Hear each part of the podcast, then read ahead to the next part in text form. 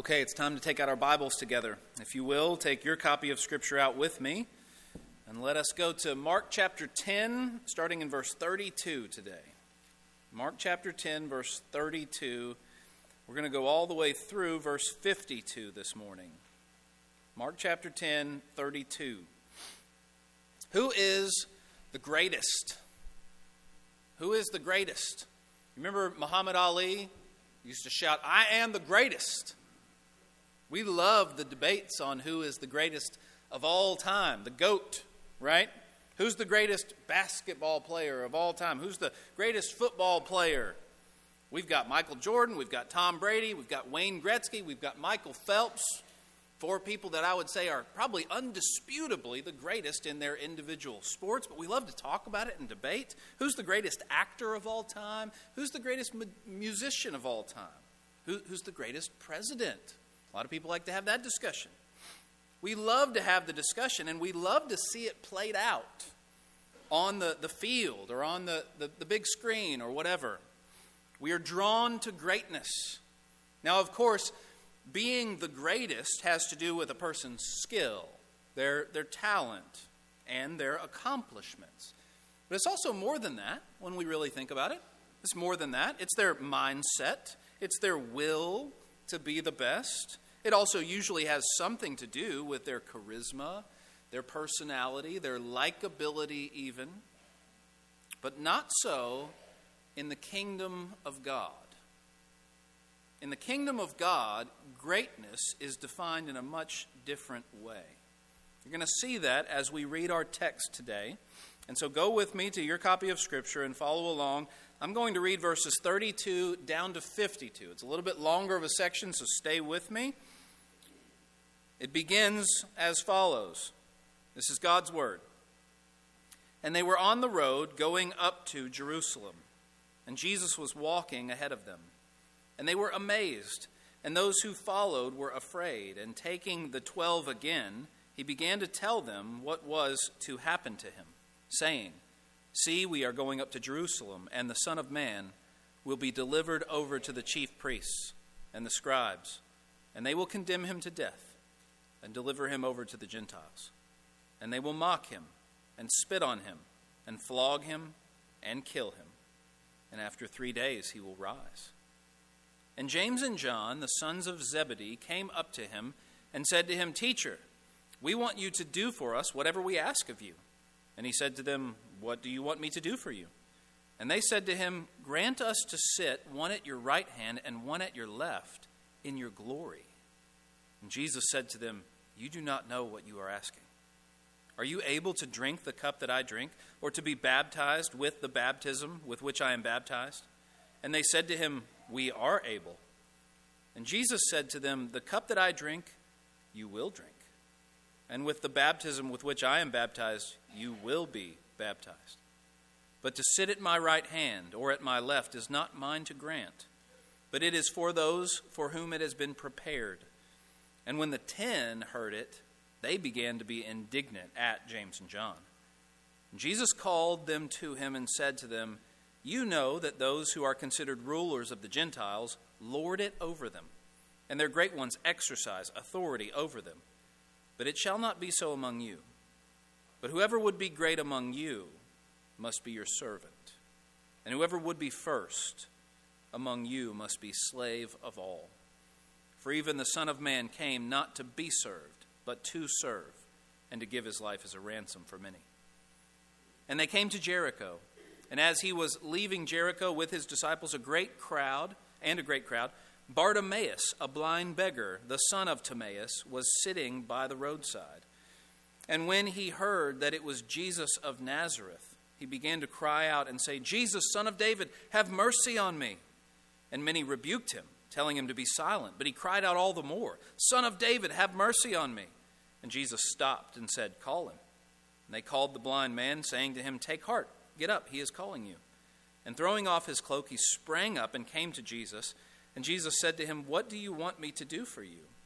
And the blind man said to him, Rabbi, let me recover my sight. And Jesus said to him, Go your way, your faith has made you well. And immediately he recovered his sight and followed him on the way. Now, notice in our text that we just read, the very beginning of it, how it says twice that they were going up to Jerusalem. It says that at the very beginning, and then Jesus says it when he starts speaking in verse 33. They're going up to Jerusalem. This is seemingly a, a, small detail in the narrative, but it's actually really important, and it should be read as ominous when we read it. We should, we should think of this as an ominous detail because what it's showing us is Jesus is going to his death. Jesus is traveling with his disciples knowing that he's on the road to die. You see, Jesus was a man on a mission. His face was resolutely set toward Jerusalem, where he knew he would be killed. Never forget, brothers and sisters, this is why Jesus came. This is why Jesus came. He came to die. He came to die for the sins of the world. Everything else in Jesus' life is toward that end. It says that those who were following him, they were both amazed and afraid. Amazed and afraid. Afraid of, of the attention that Jesus had started getting, because not all of it was good. They were probably afraid of his ominous pronouncements, like the one here. But what Mark wants us to see is that while they are afraid, Jesus is not.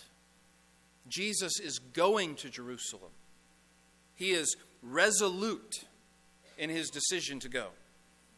And Jesus, he would eventually be afraid.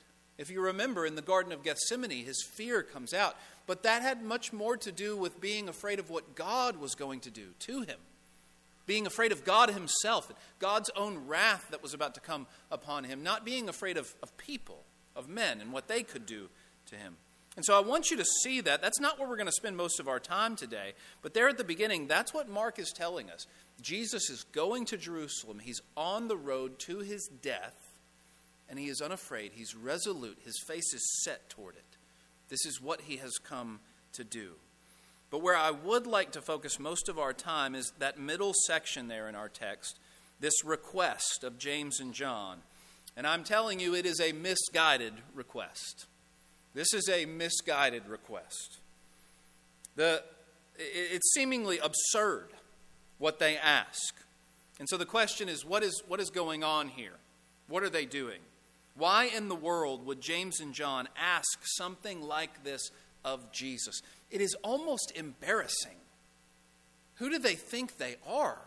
Jesus, tell us that we can sit on your right hand and on your left hand in your glory, like in eternity. Who in the world do these guys think they are? Now, just earlier in chapter 9, we saw the apostles arguing with one another about who was the greatest. You remember this? It's just, just a chapter before. They're arguing with one another about who is the greatest. Now, here comes James and John going up to Jesus, probably trying to keep it a secret, saying, Hey, Jesus, will you do, the, do this for us? And, and notice how verse 41, in verse 41, it says, When the ten heard it, the other ten apostles, they were, they were incensed. They were indignant at James and John. How dare you guys do that? Because the apostles still have this thing going on in their group. They, they want to be the greatest. They want to be greater than one another among the 12. But still, why, why would James and John ask this? Why would they ask something like this? Now, I think perhaps what it is, is that James and John have started to discern a principle in Jesus' ministry. As I hope you are starting to discern as we go through the book of Mark, a principle in Jesus' ministry, and the principle is this you do not have because you do not ask. You do not have because you do not ask.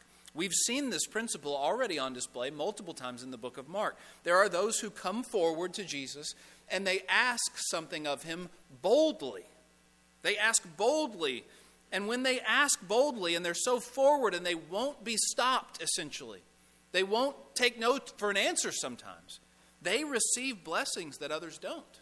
We've seen that in Mark they received blessings that they would not have received if they were otherwise more, more reserved or, or more respectful of Jesus' time and things like that. We, we see this very principle actually with Bartimaeus at the end of our text. Blind Bartimaeus, the blind beggar. He, he cries out to Jesus when he hears that Jesus is walking in his vicinity. I can shout and Jesus will hear me. I don't know where he is, but, but I can shout and he'll hear me. Son of David, have mercy on me. And verse 48 says, Many rebuked him, telling, them to be, telling him to be silent. And instead of being silent, he just cries out all the more. He will not be silent, he will not stop. He, he desperately wants Jesus to pay attention to him, and so he keeps crying out, and in the end, he is rewarded for it. He's rewarded for his boldness, he's rewarded for his tenacity, his refusal to be silent. And so I think James and John might have been acting on that same principle, saying to one another, Let's ask big. Let's swing for the fences here. But they were misguided. They were misguided. See, they are not after the same type of blessing Bartimaeus was. I think there's a, a, genuine connection between what Bartimaeus gets and what James and John ask because look at verse 36. Verse 36, Jesus says to James and John, What do you want me to do for you? And then look down at verse 51. Jesus says to Bartimaeus, What do you want me to do for you? The same response to both. But you see, James and John are not after the same blessing, the same type of blessing that Bartimaeus was. James and John want greatness and glory for themselves.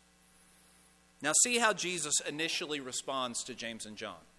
Notice how he initially responds. First, he says in verse 38, You guys don't know what you're asking. You're in over your heads here. You, you really have no idea how big of a deal this is. So, so you're, you're, you're way out of your league. And then he says to them, are you able to drink the cup that I drink? Are you able to be baptized with the baptism with which I am baptized? And, and I would think it was absolutely foolish of James and John to respond with, We are. Yeah, sure, we, we, can, we can do that. Yeah. I would think that was ridiculous. But Jesus actually comes back to them and says, Did you notice? He says, Indeed, the cup that I drink, verse 39, you will drink. The baptism with which I am baptized, you will be baptized with. You see, church history tells us that all of the apostles were martyred for their faith. And so, in a sense, the, they did drink the cup that Jesus drank and were baptized with that same baptism. Jesus sometimes speaks of his death as a baptism that he has to undergo. Remember, you know, baptism is, is a, a symbol for us of the death that is occurring at that moment. So, visually, you look at a person being baptized, they go under the water, they die to themselves and to sin. They are raised out of those waters a new person, newness of life. And so sometimes Jesus speaks of his death as a baptism. James and John says, "Yeah, we're, we're able," and Jesus says, essentially, like, "I don't think you really know what you're saying yet, but you will. You will indeed go through this. They will, as Jesus did, die for what they believe in and for what they proclaim. But, Jesus says, you don't know what you're asking. To grant, who is to sit at my right hand and my left, is not mine to grant.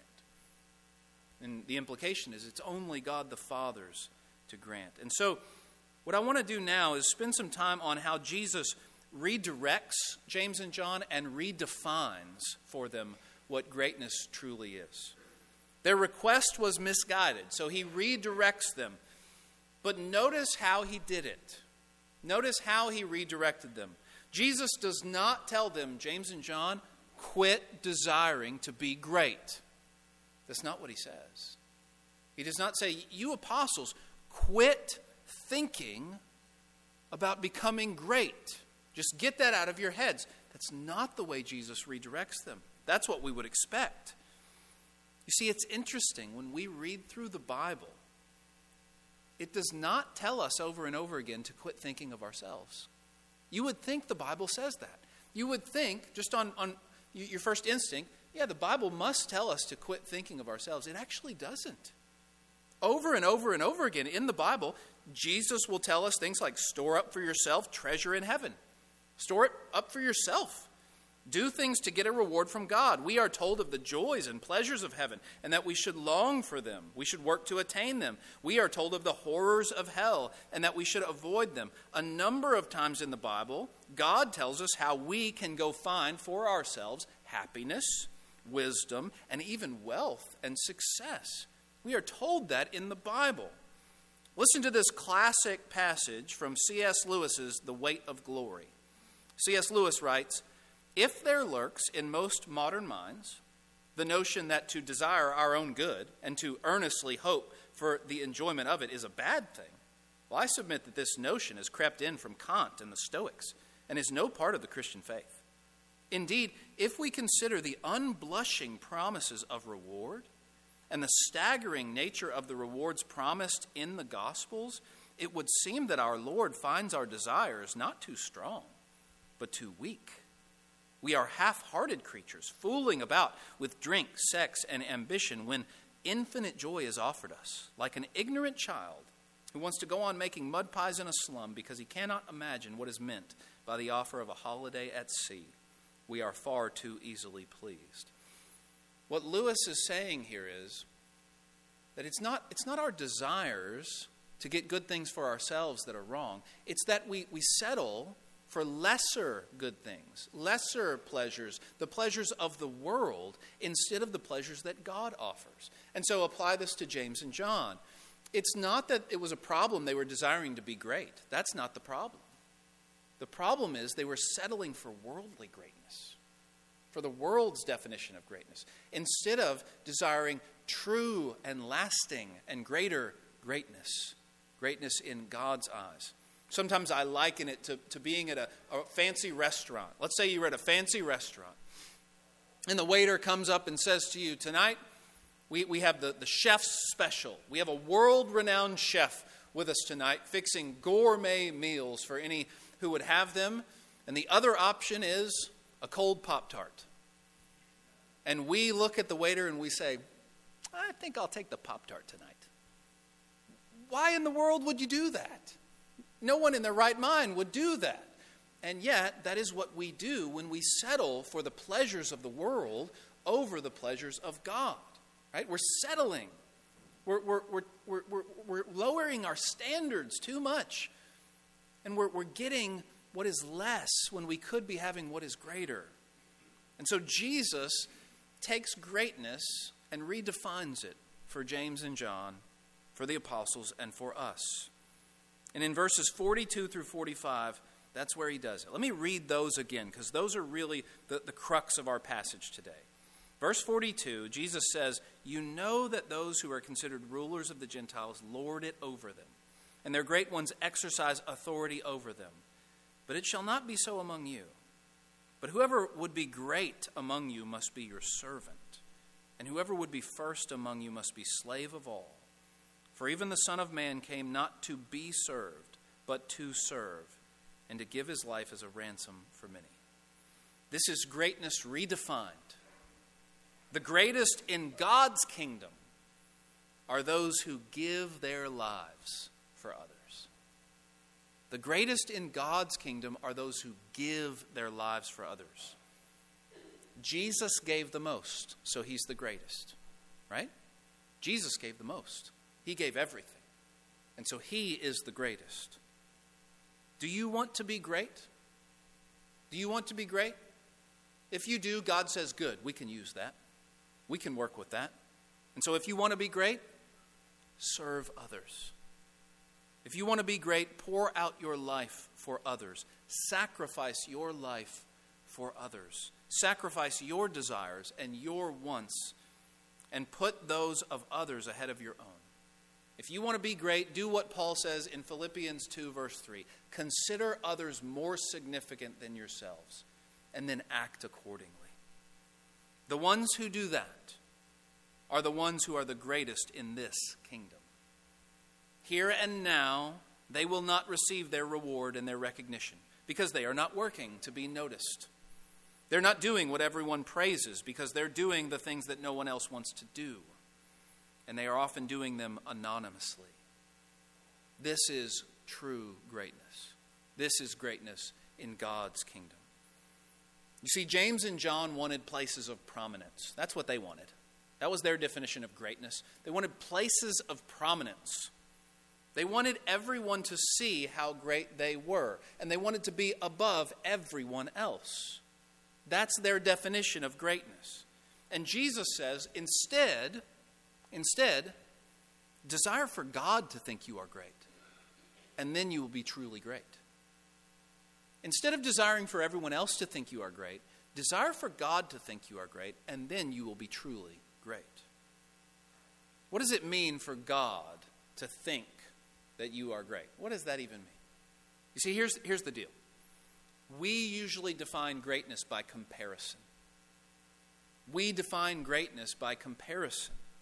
I'm higher, smarter, or more accomplished than someone else, than other people, and therefore I'm great in their eyes. That's usually how we define greatness. That's how the world defines greatness. But you see, it's impossible to be higher than God. It's impossible to be smarter than God. It's impossible to be more powerful or more accomplished than God. And so, if you want to be great in God's eyes, well, then it's going to take something much different than what we typically think of as greatness.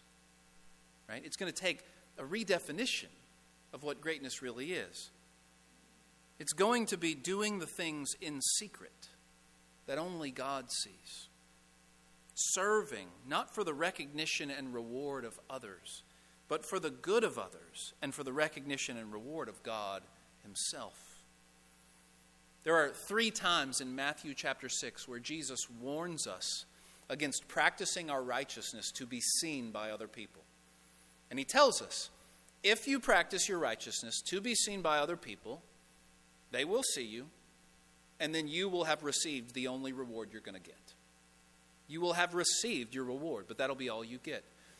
But if, on the other hand, you practice your righteousness in secret, where only the Lord sees, you will have a reward from Him waiting for you. And that reward will be much greater and much longer lasting than any reward you receive from the praise of men. This is not the world's greatness, it's a whole different idea. Jesus wants to do for you today what he did for James and John. He wants to reorient you, he wants to redefine terms, he wants to deprogram you. Did you know that's one of the main works of the Holy Spirit in your life? If you are a Christian today, if you have come to Christ, one of the main things the Holy Spirit is doing in your life is He's reprogramming you. Reprogramming you. Because, brothers and sisters, we are all products of this world that we live in. Let's just admit that. Let's be honest. We are all products of this world that we live in. And we have all been taught to think in the world's ways and in the world's terms. But listen to what Paul says in Romans 12 2. He says, Do not be conformed to this world but be transformed by the renewal of your mind. Don't be conformed to this world, be transformed by the renewal of your mind. The Holy Spirit is renewing our minds. He's renewing our minds. He's deprogramming and reprogramming us. When we come to Christ, He begins that work of renewing our minds. And He wants to do that for you here this morning when it comes to greatness. Greatness. Listen to what Jesus said about greatness in Matthew 11 11. He said, Truly I say to you, among those born of women, there has arisen no one greater than John the Baptist. Who's the greatest? Jesus says, John the Baptist. But then he says, Yet the one who is least in the kingdom of heaven is greater than he. The one who is least in the kingdom of heaven is actually even greater than John the Baptist. Who's the least? Jesus is. In the, the posture that he took, in the submission to death that he gave. You see, in the kingdom of God, it is the least who are the greatest. In the kingdom of God, it is the meek who inherit the earth. It is the weak through whom God displays his strength most powerfully. And so, those of you who have always been good at whatever you put your mind to, those of you who have always been assertive and smart and strong, you must accept your low position in the kingdom of God with joy and humility. It's an upside down kingdom. if you've always been smart, you've always been strong, you've always been assertive, you've always been confident, welcome to the kingdom. You have a low position.